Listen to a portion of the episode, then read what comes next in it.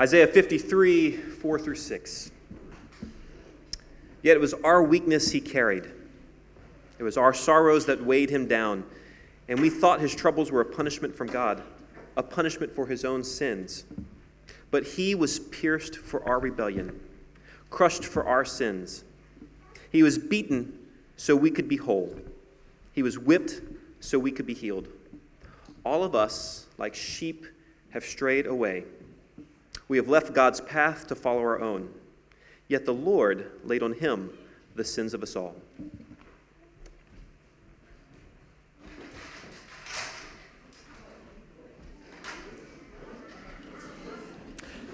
Yeah. How's about Kenneth? You hold that.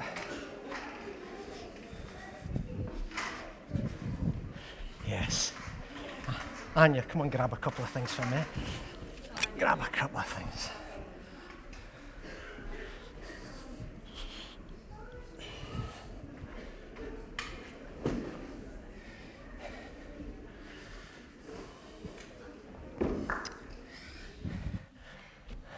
Welcome.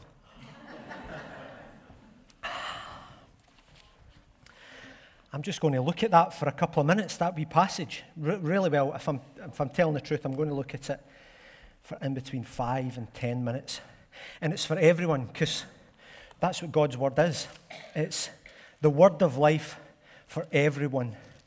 And it's got wisdom beyond our understanding if we would just but listen. Do you notice a few things there? It says in verses 4 through to 6 a lot about us. It mentions our quite a bit. In my NIV version, it says, He took up our infirmities, carried our sorrows. Further down, it says in verse 5, He was crushed for our iniquities. And the, is that all of them? Have I missed any?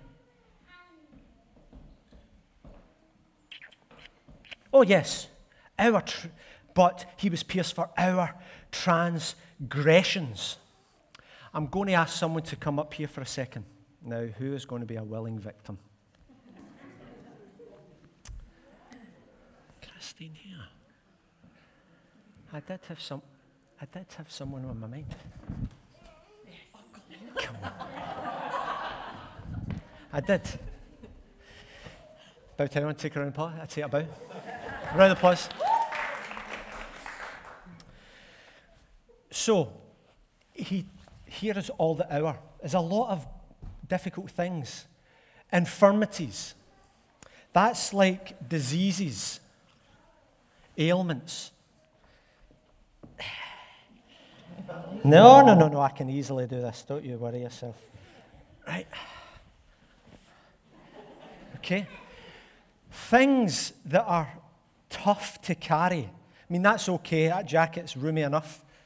Um, but once you put on other stuff, and then once we start putting on other stuff, we start to feel a little bit infirm. you know, I think. Uh, zip this one up as well. Are you feeling hot yet? I'm roasting. I don't know about you, but I'm absolutely roasting.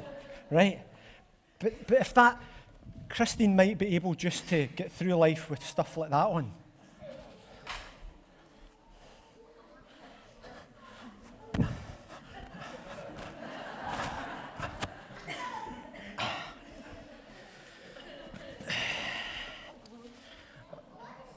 Glory, glory, glory. Here we go.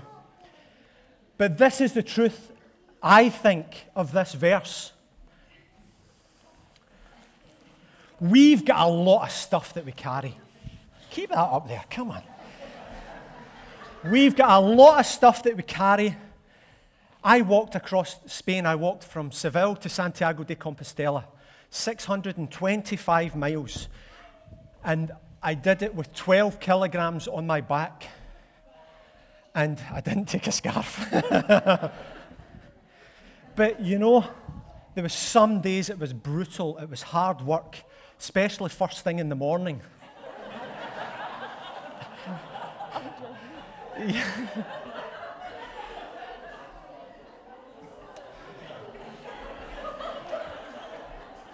Just stay there a minute. You're a great illustration. Here is what Psalm 147, verse 3 says for, for us He heals the brokenhearted and binds up their wounds, our infirmities. We often and we quite rightly celebrate that Jesus died for the sins of the world. But you know, He died for our infirmities, our brokenness, and it was laid upon Him. Here's what it says in Matthew chapter 8 about what we're trying to illustrate here in verses 16 and 17.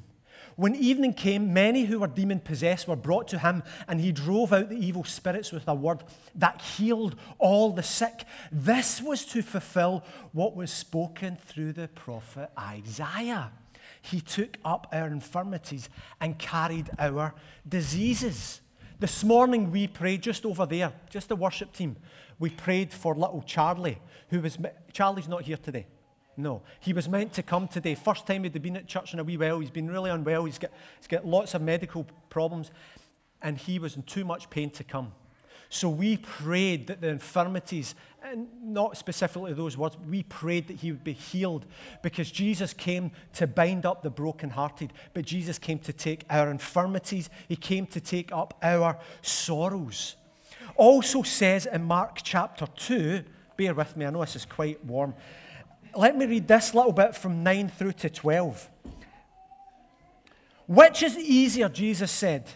He said to the paralytic, What is easier? To say, Your sins are forgiven, or to say, Get up and take your mat and walk, but that you and I may know that the Son of Man has authority on earth to forgive sins. He said to the paralytic, I tell you, get up, take your mat and go home. And he took, he got up, took his mat, and walked out in full view of them all.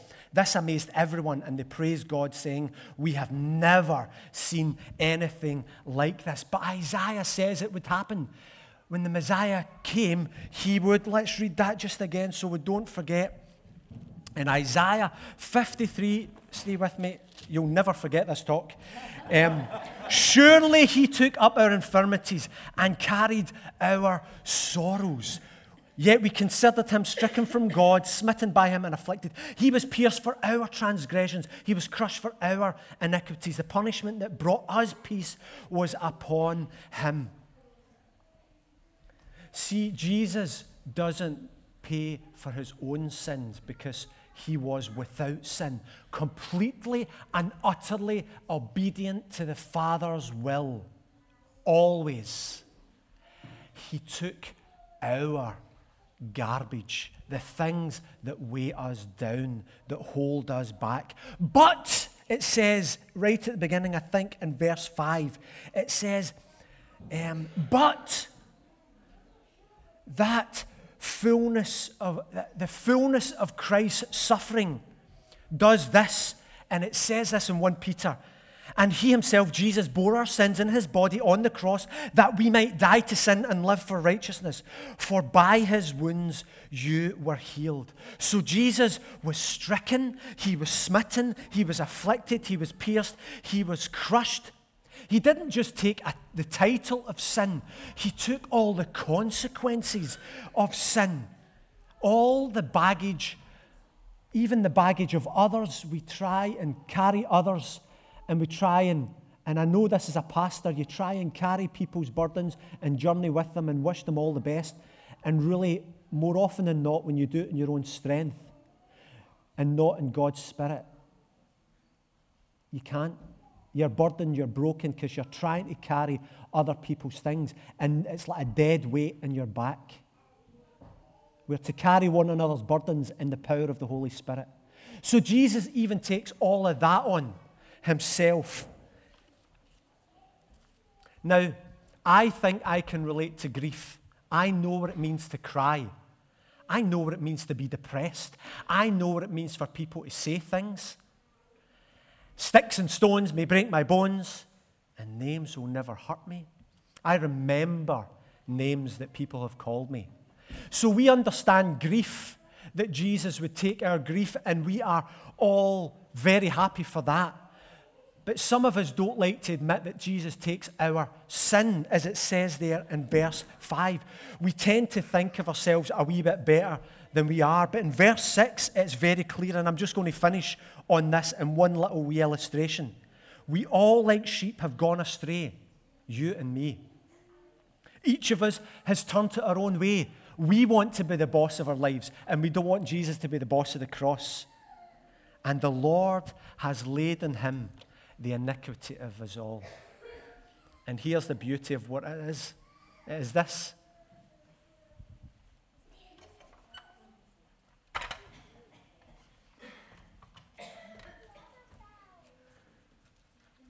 Laid on the cross. I can remember a lot of bad things I've done in my life. I can remember a lot of the wounds. I can remember many years in and out of just being depressed and not being able to speak. Can remember hopes that I had and they were dashed. I can remember some rubbish things that I've done. And here is the truth of the gospel of Jesus Christ. My burdens, my sins, the things I was not meant to carry it was too heavy for me, too sweaty as well. I was stripped of them. By the power of the cross, I was stripped of them. And will stop there.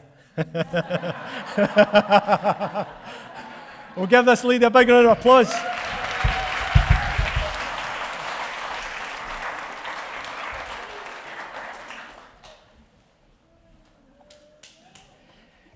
And it was laid on him the iniquities of us all.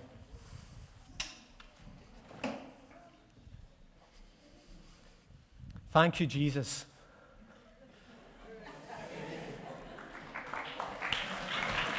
Thank you, Jesus. Shall we pause and pray with that thought? In a gathering of this size, there are burdens, there are griefs, there is sin. We're all Jock Thompson's bairns. And I allow the silence, even if some of our kids are distracted. Some of our kids will not be distracted and will enter into this. Can we just pause before the cross of Christ and in our way in the silence, give to him once again that which he has already paid for. It is finished. And be free of the burden and the guilt and the shame and no lightness and no forgiveness and no adoption into God's family.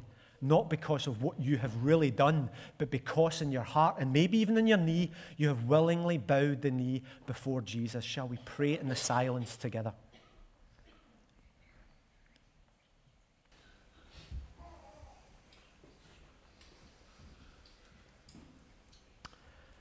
And I thank you, Jesus, for this resurrection day. Thank you that you were obedient to the Father's will.